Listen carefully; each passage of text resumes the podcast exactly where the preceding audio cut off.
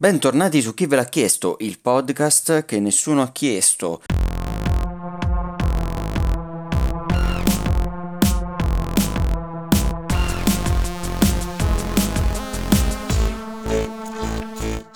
E oggi siamo qui per un episodio ricco di novità. Come al solito, io, Marco, e il mio collega Filippissimo. E insieme a Filippissimo andiamo a dare la prima news che eh, riguarda i videogiochi ed è una, una, novità importante per l'Italia videoludica. Sì, sì. Ovvero sì. è stato riconosciuto dal Ministero della Cultura il valore artistico e culturale dei videogiochi, Mm-mm. riconoscendo con un decreto del Ministero appunto questo valore abbassando anche l'aliquota imponibile, ovvero le tasse che eh, vengono fatte pagare a chi produce videogiochi in Italia. Sì. E questa è una buona notizia che può, diciamo, emancipare questo mezzo che effettivamente può essere usato anche come mezzo culturale e artistico. Sì, è sempre stato un po' un dibattito, no? quello dei videogiochi riguardo se siano arte o meno, non solo in Italia, ma praticamente ovunque, già da diverso tempo.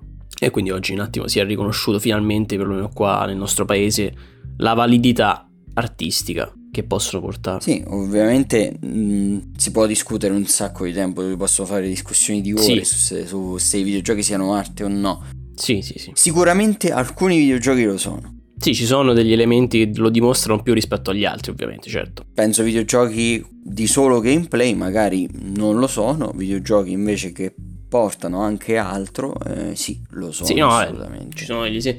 Journey è un esempio lampante proprio di, di artisticità, di espressione artistica, mm. proprio, cioè ci, ci, sono tantissimi esempi, però non li staremo a elencare perché altrimenti ci metteremo tantissimo tempo. Ma adesso non siamo solo noi a dirlo, è anche lo Stato italiano e quindi è fine della discussione. Lo esatto. sono, punto. punto. Ma il punto eh, lo ha designato e affermato su Twitter anche il signor Jim Ryan, affermando do, subito dopo la frase che la produzione della PS5 aumenterà per la seconda metà del 2021. Questo perché probabilmente lui stesso ha riconosciuto che è stato uno dei, eh, dei lanci più importanti della storia delle console perché effettivamente sono costantemente in sold out e la gente eh, sta in fila per comprarsi questa console perché effettivamente porta delle rivoluzioni no, non poco importanti. Mm, però, però c'è da dire che come sta succedendo anche per le schede video, sì, c'è, un po'... pie- c'è una piaga, diciamo, che un po' sta minando la possibilità delle persone di eh, acquistare una PlayStation, che è quella dei bot, che eh, comprano in pochissimo tempo tutte le console disponibili per poi rivenderle a prezzo più alto. Sì, su sì, altre è... piattaforme. Il, diciamo che il mercato si dovrebbe mobilitare, tutte le aziende si dovrebbero mobilitare per trovare un modo anti-bot in, per... Eh tutelare i consumatori, ecco, perché altrimenti si, sta, mm. si va a inflazione il prezzo, sì. Però quantomeno saranno, eh, sper, si spera che torneranno disponibili e quindi ci sia occasione di accedervi. Non potranno accedere invece a Starfield i, eh, per l'appunto i giocatori di PS5 e delle console Sony perché è stato confermato da, da Jeff Grubb il, un giornalista famoso e rinomato per tutte le, tutte, per, nel campo videoludico che Starfield non verrà, cioè stato, non sarà portato su, su console esterne a Xbox e PC quindi sarà esclusiva per, questi, per, queste piattaforme, per le piattaforme Microsoft essenzialmente. Però vedremo, vedremo perché girano sempre più rumors sul fatto che eh, Microsoft sia disposta a portare il Game Pass su anche so. sulle altre piattaforme. Se si dovessero raggiungere degli accordi, probabilmente potremmo vedere questi giochi anche su altre console. Può darsi, può darsi, dobbiamo, dovre, aspetteremo, vedremo cosa si inventeranno, eh, come si accorderanno Sony e Microsoft. Tuttavia non si accorderà nessuna di queste due riguardo il fatto che Ghost Runner 2 è stato annunciato perché eh, non, insomma, non, hanno, eh, opi- non hanno assolutamente parola sulle azioni degli sviluppatori che sono i signori 505 Games, 505 Games, eh, che per l'appunto lo hanno annunciato questo nuovo Ghost Runner 2 mh, mm, a dire il vero molto rapidamente, considerando che il capitolo precedente è uscito, un anno fa, due anni fa. Eh, io stesso ho recensito, ho giocato, è stato molto bello, ha venduto molto bene e quindi bene, è stato annunciato il nuovo Ghost Runner 2. Si vedrà appena si avranno più notizie. A parte queste notizie flash videoludiche, mh, mm, ci sono stati solo rumor e voci di corridoio che non vi staremo a elencare perché tanto eh, potrebbero essere veritiere come potrebbero non esserlo. In compenso, Marco è disposto a portarvi con notizie più concrete riguardo il mondo del cinema. Esattamente, e inizierei subito con una notizia riguardante Friends, la eh, sitcom che ha fatto la storia perché tornerà con Friends The Reunion, che è questo speciale che uscirà su HBO Max, quindi forse da noi potrebbe arrivare con, con Sky, direi, che è previsto per il 27 maggio e sarà questo speciale eh, reunion de, di tutti gli attori che hanno partecipato a Friends e eh, diversi ospiti. Bene, se vi era piaciuta Friends sarete molto contenti e non vedrete l'ora di vedere questa reunion. Sì, Friends diciamo che è un po'... è difficile che non, nessuno ne abbia mai sentito parlare o comunque ho visto qualche episodio perché era la serie che andava di forte, di moda ne, ai suoi tempi. Eh, poi tra l'altro... Sì, diciamo è dato via a tutto un filone di sitcom. Sì, di serie, di serie sitcom, esatto. Anche Poi, tra l'altro... How I Met Your Mother è figlia di Friends. Sì, sì, sì, assolutamente sì. Poi tra l'altro... Ehm non so, gli attori, gli attori, tutti gli attori che hanno, sono stati dietro Friends credo che siano, siano, cioè, siano bene, siano vivi e vegeti. Non voglio, non sì, voglio, sì, sì, voglio assolutamente tirare iella. Sto, sono vivi e vegeti e sono anche più ricchi ora perché hanno certo. ricevuto uh, eh, 2,5 milioni di dollari a testa per fare questo speciale. Eh, minchia. eh sì. E quindi bene. esatto, sì. Questo è tutto per quanto riguarda Friends. E come saprete so- ci sono stati i premi David di Donatello. Yes. E la cosa che ha fatto più notizia di questi premi è che eh, come miglior canzone è stata premiata la canzone Immigrati, o meglio no, Immigrato di Checco Zalone, anziché eh, la canzone di Laura Pausini che si pensava che avrebbe vinto. Ancora una volta Checco Zalone si dimostra maestro musicale inaspettato. Oltre a questo eh, è stato consegnato un premio alla carriera per Sandra Milo, passando invece ai premi diciamo più importanti. Sono stati dati premio al miglior film e alla miglior regia a Volevo nascondermi, film diretto da Giorgio Diritti, che è un film che racconta la vita tormentata del pittore Ligabue. Okay. Mentre è stato dato il premio alla miglior sceneggiatura a Mattia Torre, che forse lo ricorderete perché ha sceneggiato Boris, la serie tv. Mm. Purtroppo ormai scomparso e ha fatto un discorso che ha commosso anche la figlia che è andata a ricevere il, il premio ovviamente a posto suo padre e un altro film che ha ricevuto alcuni premi è stato L'incredibile storia dell'Isola delle Rose, che è un film che potete recuperare su Netflix. È presente su Netflix. Non sto a elencarvi tutti i premi, vi ho riportato diciamo i più importanti o comunque quelli che hanno fatto più notizia. Se volete vedere la lista di tutti i premi potete anche andare sul sito dei nostri amici di Cinefacts dove troverete la lista di tutti i premi. I nostri amici, loro non lo sanno ma sono nostri amici. Se sono, tutti sono nostri amici senza saperlo. Esatto, noi siamo amici di tutti. esatto, finché ci torna bene, altrimenti... Mentre un'altra notizia che ha fatto scalpore riguardo dei premi che però non sono stati assegnati in questa settimana, sono st- stati già assegnati un po' di tempo fa, ma eh, hanno fatto parlare di sé, è, è la notizia riguardante i Golden Globes. Perché alcuni attori, come ad esempio Tom Cruise hanno dato via i propri Golden Globe. Perché c'è stata questa polemica riguardante eh, la HFPA, ovvero la uh, Hollywood Press Association, che è l'associazione di giornalisti eh, esteri, diciamo, che lavora ad Hollywood, quindi giornalisti è fatta di giornalisti non eh, statunitensi che è quella che si occupa di dare i premi al Golden Globe, di giudicare chi deve ricevere il premio al Golden Globe. Perché questa associazione che è composta di 90 giornalisti non c'è a quanto pare neanche una persona nera e questo molti attori eh, lo hanno criticato e eh, hanno criticato anche vicende passate di, sì, esatto, è di importante associazione sì, che si è comportata diciamo ha avuto atteggiamenti discriminatori. discriminatori sia di genere che di etnia. Sì diciamo, è importante notare io, io ero senza sapere eh, queste questi precedenti, diciamo, non, non ero tenuto a, immediatamente a, a, pensare a possibilità di razzismo o esclusione perché per l'appunto volevo dare il beneficio del dubbio. Ovviamente se ci sono già stati eventi passati è chiaro che per tutti quelli che ci ascoltano, eh, insomma, si può capire il dubbio che si è andato a creare negli attori che poi hanno rifiutato i premi ottenuti da, da questa associazione. Sì, eh, Comunque, per un'associazione che dovrebbe rappresentare la diversità, mm. eh, se su 100 membri neanche una persona appunto nera è. Sì, è strano. È, è strano. È strano, è senza dubbio strano.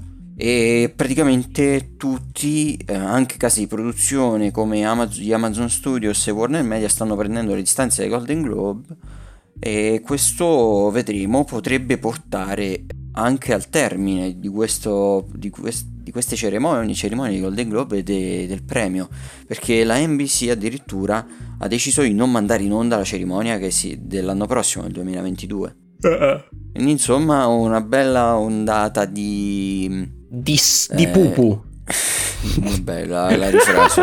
Quindi, insomma, un'ondata di critiche nei confronti okay. dei, dei, Golden Globes che sarà difficile assorbire e giustificare da parte loro. Certo. Andando avanti, ci sono le prime foto dal set di Killers of the Flower Moon. Ve la butto qui e basta che è il nuovo film Martin, diretto da Martin Scorsese con come protagonista Leonardo DiCaprio.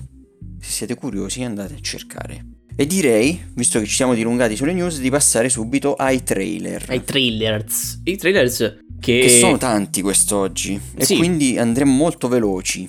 Primo trailer di oggi, il trailer di una serie film tutta italiana, che è la serie film Il Divin Codino, che uscirà il 26 maggio su Netflix e parlerà della vita calcistica e non di Roberto Baggio. Del Baggione. L'attore che interpreta Baggio eh, sembra veramente, cioè almeno esteticamente è molto adatto al ruolo, che in alcune scene sembra veramente lui.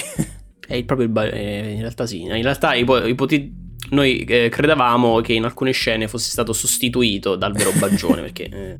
Hanno tinto i capelli a Baggio e l'hanno schiaffato lì. Un- uno degli attori che sarà presente nella serie film poi è Andrea Pennacchi e interpretare il padre di Baggio. Se qualcuno di voi segue Propaganda Live, eh, lo avrà già visto all'interno del programma ne- interpretare questo personaggio detto il Poiana, oppure lo avrete già visto come recitare nell'incredibile storia dell'Isola delle Rose. E io non so, io vedo, cioè aspetto di vedere questa serie film perché mi interessa, non, so se anche che, tu lo aspetti. Che, che, tra l'altro è una serie, non è un film. È una serie, una serie da quello che ho capito. Io lo aspetto perché, eh, perché in realtà prima di, del trailer non mi, non mi interessava particolarmente. Cioè, se io per le i documentari e le, le vite, serie e film biografici di, dei calciatori non mi sono mai particolarmente interessato, non perché eh, cioè, li odio o qualcosa di ma perché semplicemente non sto dietro al calcio più di tanto e quindi non c'era mai questo mio, mi spiccava mai l'interesse di sapere le vite di, di chi ci stava dietro. Però il trailer mi è risultato simpatico. Ah, mi, mi correggo subito, è un film. È un film, lo sapevo. È un film. Lo sapevo perché cioè, c'aveva, c'aveva il, c'aveva il nel, nel, titolo, quindi era un film. È stata la mia okay, supposizione. Se no era I Divincodini. Esatto, se era I Divincodini allora è più episodi. no, eh, però no, cioè, sì, cioè, se è un film sono ancora più spronato anzi a vederlo perché io le serie non so, è difficile che me le, me le seguo tutte quante. Sono no? più impegnative sicuramente a livello sì. di tempo. Sì, sì, sì, se è un film me lo vedrei volentieri, sì, anch'io. Il Divincrodino. Mentre è stato anche mostrato il trailer di The Green Knight, film che parlerà eh, delle avventure di Sir Galvano e il Cavaliere Verde, che è, è un cavaliere eh, della tavola rotonda, Galvano, se non erro. Galvano... Ah, Gawain, sì. Sì, sì, sì, sì. Sir Gawain. Sì, è il nipote... In... Questo Gawain è il nipote addirittura di Artù. Non sapevo che si chiamasse, non sapevo che si chiamasse Galvano in italiano, io sapevo solo il, il nome Gawain. Galvano in italiano. E insomma sembra un film fantasy carino. Tolkien aveva scritto anche alcuni testi di critica su questo romanzo, che, di cui non si sa l'autore in realtà, sul romanzo di Sir Galvano il Cavaliere Verde. Sembra interessante, nel trailer c'è una volpe parlante, quindi lo vedrò. e dovreste vederlo anche voi solo per la volpe parlante. Sir Gawain e il Cavaliere Verde. Sì, sì, ci sarà, no, purtroppo non potrà esserci. Però... No, non ci può stare purtroppo il, il grandissimo Gigi Proietti. Andiamo avanti con i trailer. Abbiamo visto il trailer di Wish Dragon, che è questo film in animazione che deve uscire su Netflix l'11 giugno. Che, sì. che parlerà delle avventure di un ragazzino che eh, troverà una teiera contenente un drago magico che può eh, realizzare tutti i suoi desideri. Te la faccio facili- ve la faccio facilissima, così è Mulan e Aladdin insieme. Eh, eh, ci può stare. È il drago di Mulan con la trama di Aladdin. Sembra indirizzato ai ragazzi comunque il film, come target, però eh, sembra dai toni comici, carino, animazione buona. Però è da, è, da produttore, è da, produttore, di Shrek, quindi sicuramente sarà uh, pieno di, mimi, di materiale per meme. Può darsi, devo dire, rispetto a Shrek non mi è sembrato, diciamo, irriverente come Shrek, assolutamente. Ah, vedremo. Quindi un target meno adulto di Shrek, direi, però eh, comunque un film su cui si può buttare un occhio. Andando avanti, film dai produttori di John Wick, The Protégé o Protégé, non so. Protege, Protege, non lo so. Pro, vabbè, pro, eh, il, il pro, la proteggi, proteggetrice. Pro, frigg, la protetta, la protetta, ah, la protetta. direi. Non so in effetti come verrà chiamato in italiano, ma eh, io lo tradurrei come la protetta. Ah, e vede come protagonisti Maggie Q, Michael Keaton e Samuel L. Jackson e parla di questa storia di questa donna che era stata salvata da bambina da Samuel Jackson che era un killer su commissione e la addestra a diventare anche lei una killer su commissione e lei diventa una delle più brave al mondo. Il film è una revenge story poi dove lei vedrà eh, ucciso Samuel Jackson e vorrà eh, avere vendetta per la sua morte che è, a quanto pare è stata causata da Michael Keaton e questo è tutto quello che apprendiamo dal trailer che è anche molto spoileroso di diverse scene d'azione se non volete spoilerarvi diciamo i set pieces che saranno presenti vi conviene non vederlo sì Oppure Insomma, vederne solo una parte. Sappiate, praticamente vedetela in questo modo. È letteralmente è John Wick, ma il cane è stato sostituito da Samuel Jackson. John Wick è stato sostituito da Maggie Q e dovete far finta che eh, il cane abbia cresciuto John Wick per tutta la sua vita. ok, eh, comunque sembra qualitativamente eh, men- meno interessante di John Wick, devo sì. dire. Anche il mondo in cui è ambientato l'ambientazione sembra meno interessante. Sa di già visto molto più di John Wick. Comunque l'azione sembra valida. C'è, c'è l'azione c'è. Poi trailer di, di un nuovo film con come protagonista Matt Damon dal titolo Stillwater Mm-mm. che eh, uscirà il 30 luglio eh, negli Stati Uniti e parla di eh, Matt Damon che interpreta questo operaio americano che si ritroverà a dover andare in Francia, a Marsiglia, dove la figlia è stata incarcerata per un crimine, un omicidio che non ha commesso e lui va lì per cercare di salvarla da una condanna per questo omicidio. E lì si ritroverà però in un giro di complotti, perché eh, complotti e criminalità, perché a quanto pare c'è qualcosa di più grosso dietro questo omicidio. E nel trailer vediamo un sacco di azioni anche. Sì, è un film che a me è sembrato un po' indeciso riguardo il co- cioè come vuole approcciare la trama. È mezzo azione, mezzo thriller, mezzo... Mezzo legal. Mezzo drama, mezzo legal, mezzo illegal. No, lo vedo un po' indeciso, l'ho visto un po' indeciso. Sì, il tono del trailer è un po'... Confuso. i toni sono un po' co- contrastanti tra di loro. Mm. Spero non sia un mischione di cose questo film. Mm, è una cosa già vista comunque. Il sì, dover sarò, salvare sarò, una persona sì. da una condanna che non merita. Sarò eh. totalmente sincero. A me, se sono un mischione, non mi, mi, interessa relativamente perché non penso che me lo vedrò. Non, mi, per quanto Matt Damon sia sia bravo, non, il, cioè il film di per sé non mi, non mi, ispira. Neanche a me è ispirato molto, però sono curioso di vedere poi le prime recensioni del film e mm. capire un po' meglio. Andando avanti, uscirà su Netflix il 18 giugno in corrispondenza con la festa del papà degli Stati Uniti, un film con come protagonista Kevin Hart. Perché ovviamente questo, questo non si sa, però eh, lo ricordiamo che eh, in America eh, i padri sono nati un giorno diverso da quando sono nati in Italia, cioè i padri in tutto il mondo sono nati in, in giorni diversi, quindi in America ovviamente c'è tu, un altro... Tutti lo stesso giorno poi. sì, sì, in America tutti sono nati tutti lo stesso giorno, in Italia sono nati tutti un altro giorno però lo stesso sempre. Quindi è un po'... No, vabbè, da noi la festa del papà semplicemente è a marzo, mentre da loro è la terza settimana di giugno. Mm.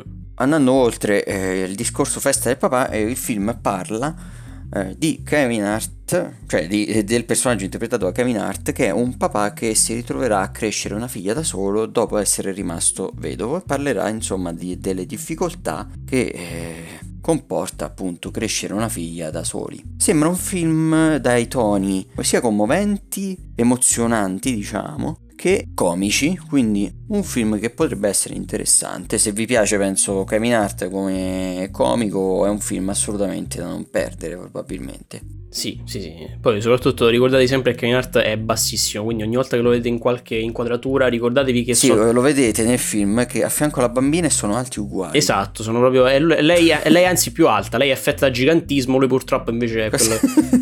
è così, è andata così e ci bisogna stare. Ultimo trailer di oggi, trailer di Venom Let There Be Carnage sì. che uscirà nelle sale statunitensi il 24 settembre. Prob- spero usci- che esca pure da noi quella data, penso ormai sì, a settembre ormai... i cinema saranno oh, funzionanti in tutta Italia. Bisogna vedere se riescono a localizzarlo in tempo. Ah, penso di sì. Cioè, comunque, se non dovesse uscire nelle sale, lo ritroveremo nelle piattaforme streaming. Non penso che non, usci- non uscirà in Italia. In qualche modo uscirà. Sì, cioè, ma che ti ha lasciato questo trailer di Venom? Allora, che mi ha lasciato? Uh, su Carnage molto poco, perché si vede alla fine, ti fa mm. intuire che c'è una nuova minaccia il trailer, praticamente. Esatto un nuovo simbionte che è rappresentato da Carnage e mi fa intuire che il film è un film comico in realtà. Sì, sì.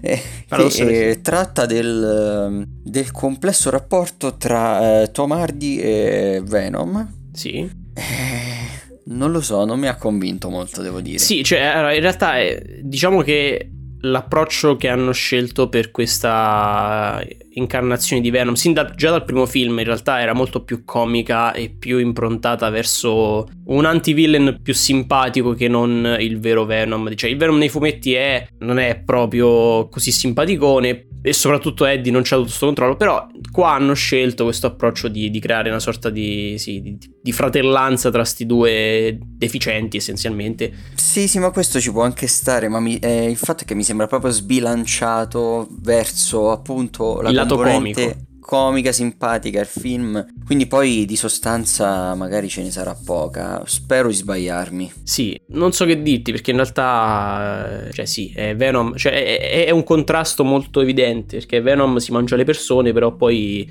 fa le battutine stupide e quindi... Mm ok, è uno psicopatico, ma... cioè ecco. Eh. È un simpatico burlone assassino. Esatto. Direi che con i trailer è tutto per oggi, se ne erano tantissimi e eh, andiamo velocissimi sulla tua rubrica. Oh, per la mia rubrica dei venduti.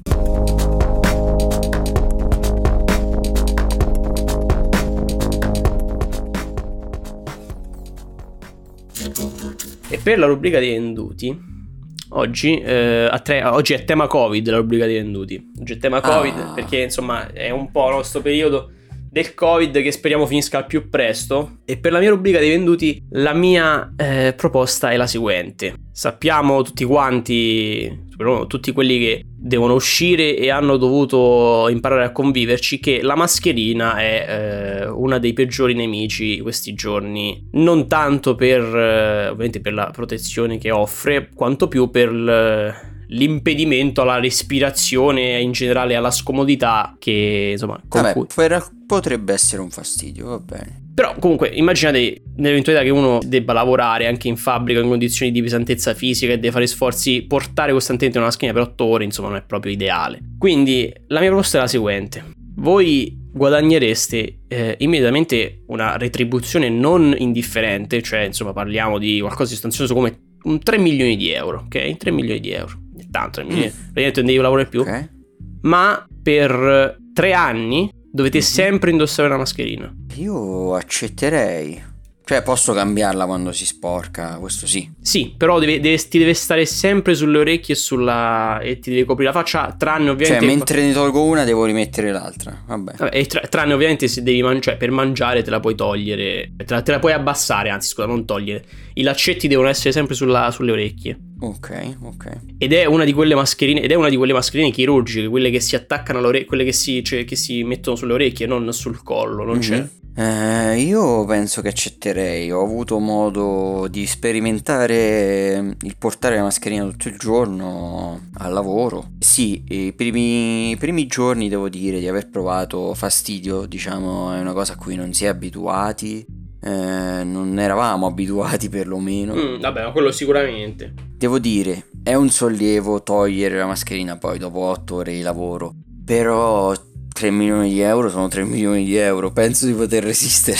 io, io, sai, io ti io, io lo dico, questo, questa domanda l'ho posta con già la risposta in mente, io assolutamente no. Io, cioè davvero, le, non so se sono, se io perché ho delle orecchie sensibili o perché, ma io dopo, già dopo 4-5 ore che sto indossando la mascherina sento proprio le orecchie che mi fanno male, i dorsi delle orecchie che mi stanno distruggendo. E, e quindi io non, non oserei neanche neanche solo immaginare proprio doverla portare tutto il giorno per tre anni. Però potresti metterci, che ne so, un, un tubetto di gomma piuma per rendere eh no, è quella, più... eh no, no, no, è quella la clausola. Eh no, perché così è, così è non, non puoi modificarla in alcun modo. Non po- no, okay. deve rimanere attaccata alle orecchie, capito? È quello il pesante. Guarda, io personalmente penso avrei pochi problemi. Io ne avrei tantissimi. Io non ce la farei assolutamente in nessun modo. Mm, ma proprio perché dopo massimo poi penso dopo due settimane o impazzire inizierei ad avere crisi nervose perché mi fa tra, tra, il dolore delle, tra il dolore per le orecchie e il fatto che ho quest, sempre e costantemente questa pesantezza de, su, de, de, davanti alla faccia mi inizierei a innervosire come non poche cose. Quindi anche per 3 milioni di euro praticamente starei barattando il mio benessere psicologico per tre anni della mia vita per 3 milioni di euro e preferisco, eh, dato che non, non, non voglio i soldi, cioè preferisco non avere i soldi e stare bene con me stesso piuttosto che uccidermi in questo modo. Va bene, è legittimo, è legittimo. Ma non penso che qualcuno ci proporrà questa cosa. Per...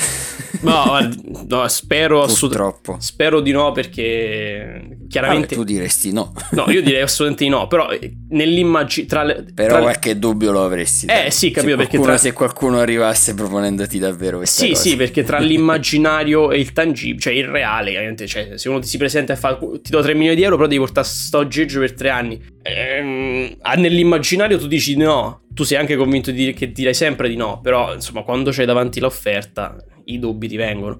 Ma ovviamente questo è quello che pensiamo io e Marco, questa per la prima, un, per, le, per una delle poche volte in contrasto sulle nostre opinioni. Cosa invece pensate voi che ci state ascoltando non lo sappiamo, ditecelo nei commenti e soprattutto diteci se invece di, queste, di questi problemi, di queste questioni covidiane, voi avete altre proposte e... Se avete, se avete altro da proporci, altri scambi per la rubrica dei venduti. Sì, sì, sì, sì. E anche perché dopo la rubrica dei venduti, insomma, c'è un'altra rubrica. Un'altra rubrica che conosce molto bene esatto. Marco. Dopo la rubrica dei venduti c'è la rubrica, come al solito, del consiglio musicale.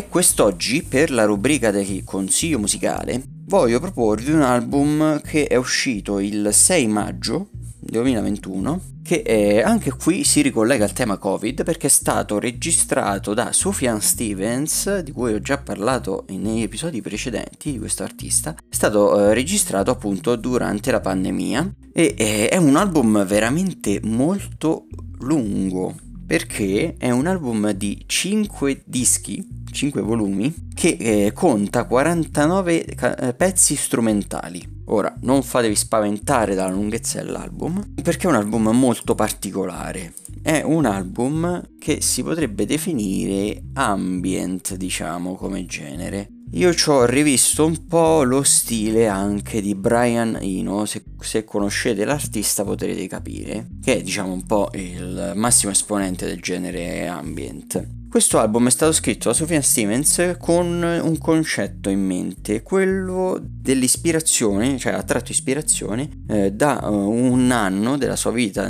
pan- durante la pandemia di ansia, incertezza, isolamento e perdita e eh, ripercorre ripercorre cinque fasi della perdita attraverso i volumi dell'album che sono intitolati Meditation, Lamentation, Revelation, Celebration e Incantation. Ognuno di questi volumi ha un filo conduttore e, e è un album che io consiglio molto di ascoltare come eh, anche sottofondo mentre si stanno facendo altre cose. Oppure quando volete un momento di raccoglimento perché è molto adatto un momento di meditazione potrebbe essere ben accompagnato da quest'album. Quindi, questo è il consiglio musicale di oggi e eh, fatemi sapere com- fateci sapere nei commenti se lo avrete apprezzato e eh, potete anche farci sapere quello che voi consigliereste nella rubrica dei consigli musicali oppure potete far, eh, farci arrivare la vostra musica e noi potremmo consigliarla nei consigli musicali. Se ci e pagate, aspettate... non serve ci pagate. No, e aspettate la fine dell'episodio per sapere come. Perché noi, visto che siamo già molto avanti nel minutaggio, proseguiamo con le recensioni.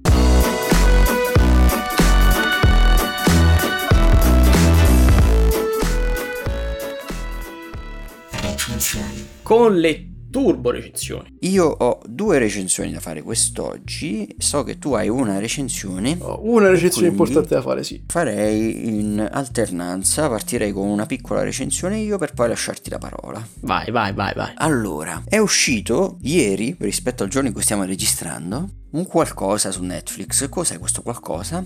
È eh, la serie, il secondo volume della serie Love, Death and Robots. Questa serie, se non la conoscete, è una serie composta da eh, di piccoli episodi, mini episodi animati, fatti in animazione, che eh, hanno tutti come tema una di queste tre cose. Amore, morte o robot. Una o più di queste cose. E eh, il primo volume era composto da eh, 18 episodi e questo nuovo volume invece è composto da 8 episodi. La prima stagione era molto varia, variegata, diciamo, dal punto di vista sia stilistico sia uh, dal punto di vista della scrittura. Questa seconda stagione, devo dire che, eh, allora, può essere vista in circa due ore, tutta quanta. Devo dire, eh, rispetto alla prima stagione, l'animazione eh, a livello mm, tecnico è a dei livelli eh, assurdi.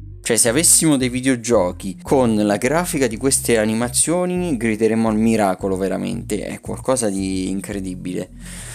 Eh, alcuni, alcuni episodi veramente potrebbero essere confusi con la realtà, per quanto sono fatti bene. Però eh, non c'è la, vari- la varietà che c'era nella prima stagione. Forse complice anche il fatto che eh, sono pochi gli episodi qui e che tre episodi sono fatti dallo stesso studio di animazione i Blur Studio. Tutti gli episodi o quasi, eh, tutti gli episodi tranne un paio, in realtà sono fatti eh, in, con un'animazione che tende all'iperrealismo. Mm. Piuttosto che a... anzi, due, tre episodi, se non erro, sono, non sono fatti così, il resto invece è iperrealistico. Quindi hanno puntato più sull'iperrealismo piuttosto che su una scelta artistica, una scelta stilistica, ecco. Mm, mm. Ho capito. Questo per me è stato un punto a sfavore, e eh, anche se, ripeto, l'animazione è bellissima. Perché secondo me perde un po' di significato. Cioè, se, eh, se facciamo un'animazione uguale a quello che potremmo fare con eh, le riprese normali. Ha senso poi? Dici, perché, so. dici perché, non facciamo direttamente le, le, riprese normali? Eh, potremmo fare direttamente le riprese normali. Beh, però tu... Potrebbe aver senso per una cosa molto sci-fi. Eh, esatto, capito. Se sei una cosa, se sono degli... Se è una eh, serie... Però siamo già a livello di... Cioè, i film Marvel, ad esempio, sono cose molto fantascientifiche e gli effetti speciali sono buonissimi. Non è che ti fanno pensare, eh, dovevano farlo in animazione, così non si vedeva l'effetto speciale. Beh, no, mm, sì, cioè, quello che dice è giusto. Però, no, effettivamente. Non lo so, eh, è un, è, sarebbe un argomento di dibattito, forse sì. prenderebbe anche troppo tempo. Sì, sì, sì, sì. Per ora ve la butto solo così. Mentre a livello pure di, di trame non c'è niente di troppo ispirato, come ad esempio nella prima stagione episodi come Zima Blue che erano stupendi anche a livello di, di trama, di scrittura. Qui è tutto sa un po' di già visto, ci sono alcune idee carine, ma niente che, ti, che possa far gridare al miracolo, ecco. Quindi tutto sommato devo dire, è un, comunque una, una stagione che riguardo, cioè, ho visto e non mi pento di aver visto, consiglio di, vedere, di guardarla perché comunque l'animazione è stupenda. Non vi aspettate il livello della prima stagione però, a mio avviso. Poi si vede in due ore, quindi è come vedere un film praticamente. Se dovessi dargli un voto direi un 6,5, supera la sufficienza assolutamente, però non, non stupisce, ecco, non stupisce, forse io mi aspettavo molto di meglio, ecco. Vabbè, è un po' la maledizione del, del 2 che ci, ti ha afflitto da quando è iniziato questo podcast. Nel senso che... Eh, ma ripeto, ripeto, il problema eh, a mio avviso è che si è puntato più alla tecnica rispetto a... alla scrittura. Alla, a, all'artisticità, diciamo. Eh. Ah, beh, sì, certo. Ho capito che intendi. Alla fine hanno voluto scegliere un approccio diverso, hanno voluto tentare un approccio diverso Chiaramente... Sì, è chiaramente una scelta della produzione, perché sì. poi eh, questa cosa è coerente poi all'interno di questo secondo volume, viene chiamato questa seconda stagione. Quindi è una scelta che ha fatto la produzione sì, sì, alla fine secondo me ci può anche, in realtà ci può anche stare, magari è un loro tentativo di vedere se poteva avere più successo rispetto al primo approccio che avevano adottato in precedenza. Sembra quasi una pubblicità, diciamo, per questi studi di animazione, capito? Sì. Cioè, sì. guardate che cosa si può fare con l'animazione. Sì, voleva, ma sì, ma secondo me volevano anche semplicemente, ho detto, volevano vedere magari volevamo sperimentare in modo diverso. La prima è andata, andata bene, adesso la seconda la stiamo per sperimentare. Se va, se va male o se va peggio, mm e correggiamo il tiro. Spero che correggano sì, il sì. tiro. Comunque vedremo in un Detto questo, poi faranno anche il terzo volume, era già stato annunciato e io lo vedrò. Cioè, non è che eh, questa seconda stagione mi abbia fatto disinnamorare della serie, ecco. Mm-hmm. È comunque una serie che apprezzo. Ok, ah, ci, sta, no, ci può stare, ci può stare. Vedremo. Se, parleranno i numeri per, per noi. Quindi, se, se, ciò che hai provato, so, se, le tue, le tue percezioni, le tue sensazioni saranno condivise anche dagli altri, chiaramente mm. dovranno giustamente. Sono curioso di sentire la tua recensione adesso. Fortunatamente per me, invece, io posso dire che con la quarta stagione di Castlevania, che io mi sono bruciato in una singola notte, o meglio in un singolo giorno, forse notte esagerato perché non, non si inizia a guardare già dal pomeriggio, non, eh, non, c'è stato bisogno di correggere il tiro, hanno, si sono tenuti sui punti forti che la serie aveva, diciamo, aveva adottato e aveva confezionato in maniera perfezionata, in maniera più adeguata con le stagioni precedenti e devo dire che la quarta stagione di Castlevania è molto godibile, molto godibile, molto fruibile, fra l'altro, perché anziché i soliti otto episodi, credo che avessero avuto anche le stagioni precedenti, qui ce ne sono state, die- sono, ce ne sono state 10, 10 per dargli proprio un senso di... che gli danno un senso di conclusione e di conclusività molto adeguato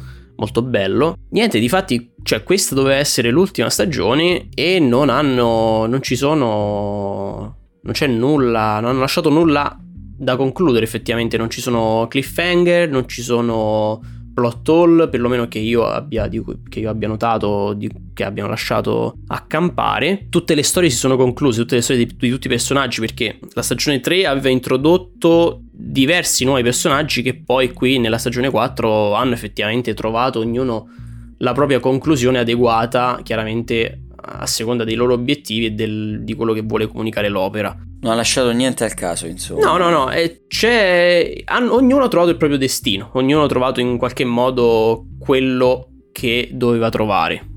Certo, chiaramente chi con più successo e con chi meno, considerando che ovviamente alcuni erano antagonisti, alcuni erano protagonisti, gli obiettivi chiaramente sono, eh, contrastavano. Devo dire che l'animazione è rimasta della stessa qualità dei precedenti, quindi molto bella, la scrittura anche molto bella, molto naturale, molto scorrevole e i personaggi che già c'erano dalle prime stagioni è stato molto piacevole vederli evolversi influenzati chiaramente dalle, dalle nuove vicende, nuove, anche dai personaggi stessi nuovi che sono stati introdotti, che quindi in qualche modo insomma eh, c'è stata una pollution dei loro, dei loro caratteri. Molto bello, molto bello. Se non l'avete viste, se non avete visto questa opera, questa, questo Castelvania, e vi piace la serie del videogioco proprio, io vi posso dire tranquillamente guardatela perché tiene fede all'opera originale. Il mood molto. fa molto fede anche a quello che è Castlevania, cioè un classico, un, una sorta di avventura molto, molto dark, nel senso che il mondo chiaramente è quello che è popolato da mostri, da bestie che richiedono dei cacciatori e delle, dei superuomini per affrontarli. Cioè sfrutta bene le basi che il gioco aveva gettato. Esatto, esattamente, sfrutta molto bene le basi che il gioco aveva gettato e le approfondisce esplorando appunto i personaggi che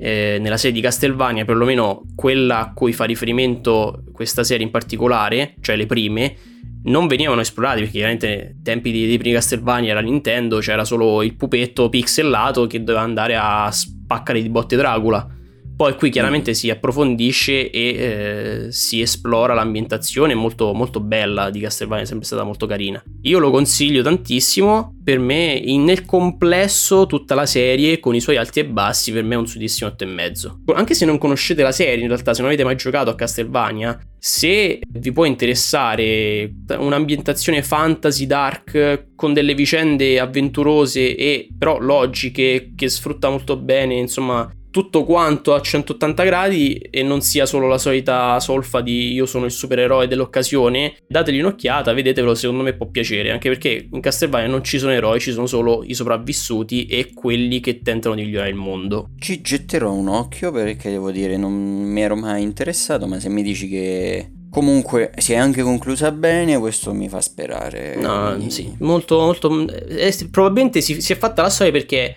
non mi riviene in mente, perlomeno adesso di getto, altre opere videoludiche, altre serie o quantomeno no, altre serie videoludiche che si siano effettivamente concluse bene e abbiano mantenuto la stessa qualità durante tutto l'arco narrativo. Quindi proprio si è fatta la storia con questo Castlevania. Molto bello. Bene, bene, e però adesso cambiamo i toni sì. Perché sto per recensire un film che potete recuperare su Prime Video, che è del 2012 questo film. Non parliamo di una cosa più re- recentissima. È, è un film diretto da Thomas Winterberg, che ricorderete per Druk, che abbiamo recensito non troppo tempo fa. Sì. E anche in questo film c'è come protagonista Mads Mikkelsen come in Druk.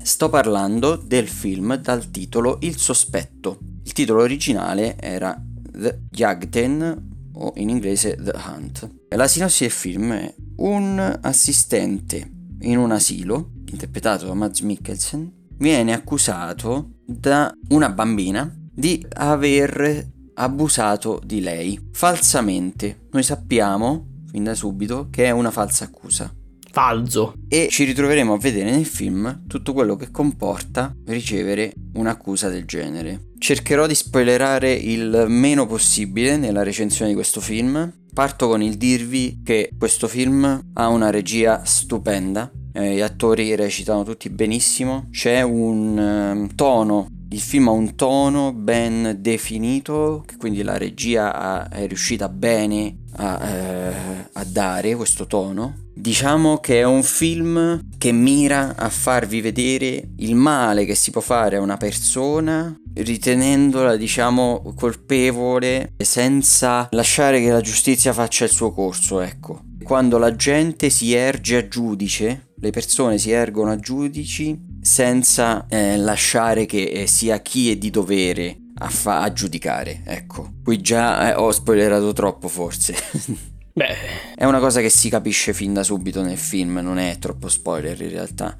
Il tema del film è questo. E quindi è un film che poi eh, indugia parecchio su determinate cose che avvengono al protagonista per farti vedere quanto può essere sbagliato avere un determinato tipo di atteggiamento, ritenere vera un'accusa senza verificarla prima e quanto l'incompetenza di eh, determinate persone che dovrebbero avere delle eh, competenze in eh, certi ruoli possa danneggiare una persona innocente. Ecco, diciamo il film eh, parla indirettamente del garantismo, ecco, del una persona andrebbe ritenuta innocente fino a prova contraria. Sì. Considerando caso per caso, ovviamente. Qui, certo. qui, si di, qui, si parla ovviamente di un'accusa gravissima. Qui sarebbe quasi un argomento politico, diciamo, parlarne. Però eh, non si può, cioè eh, in questi casi andrebbe tutelato sia l'accusato che la vittima dal mio punto di vista. La certo. vittima certo. perché potenzialmente cioè, è successa quella roba e quindi va tutelata la vittima. Certo. Ma eh, non bisogna neanche dare per scontato che la vittima dare per scontato che l'accusato sia colpevole. Sia colpevole, certo. perché non è per forza vero. Ecco, diciamo che bisognerebbe tenere segreta una roba del genere fino a che non si verifica, cioè segreta e protetti entrambi i soggetti in questo caso, mm. finché non si verifica eh, la eh, veridicità de- dell'accusa. Sì, anche perché ecco. è, cioè, è dif- cioè, questa cosa è importante perché quando sentiamo anche storie al telegiornale no, di, di, persone che sono state accusate di aver fatto questo o quello. E queste notizie ci arrivano spesso prima che, che ci sia stata una causa. Eh, non. Cioè, è giusto? Non... È giusto dare in pasto all'opinione pubblica questa cosa? Non lo Perché so, f- f- probabilmente no. C'è differenza tra essere accusati e essere trovati colpevoli di qualcosa, ragazzi. Eh? Non è la stessa cosa. Cioè, non è che se io. Perché altrimenti io potenzialmente davvero chiunque eh, vi potrebbe accusare di qualcosa. Cioè, immaginatevi davvero, voi siete, magari siete stati tutti un pomeriggio a casa vostra, eh, scoprite che per telegiornale si stai accusati di, non so, di omicidio, e improvvisamente tutti quanti pensano, dato che siete stati accusati, che voi abbiate ucciso qualcuno, ma in realtà non avete fatto assolutamente niente, cioè è devastante, è una cosa... In... Sì, questo è fondamentalmente quello che il garantismo punta a non far avvenire, cioè si è innocenti fino a prova contraria. Eh... Sta a chi accusa l'onere di dimostrare che l'accusa è vera.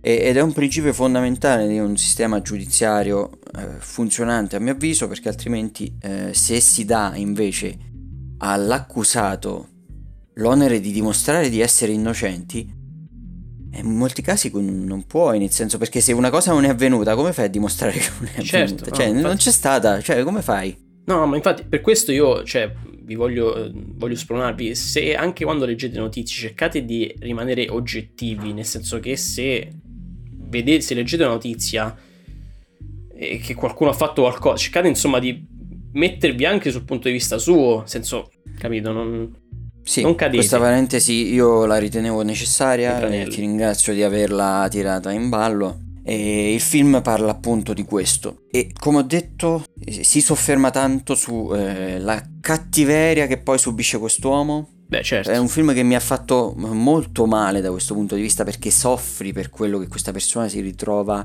a subire. Sì, a dover, come, a dover patire praticamente. La fotografia è molto complice in questo ed è una fotografia veramente eccezionale, molto buona. Alcune inquadrature le ho trovate stupende. Non posso dirvi niente perché spoilererei, ma ci sono inquadrature che sarebbe bello analizzare nuovo, spoilerando, veramente bellissime, bellissime.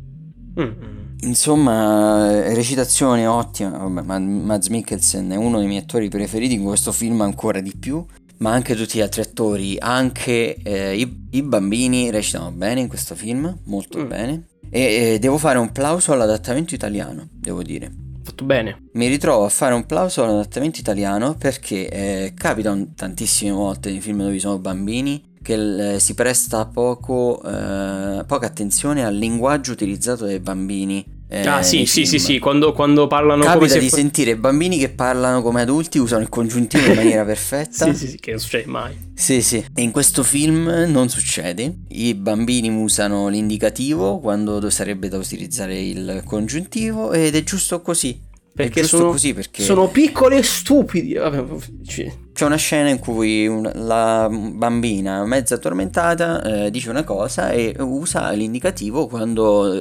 diciamo, eh, correttamente andrebbe usato il congiuntivo.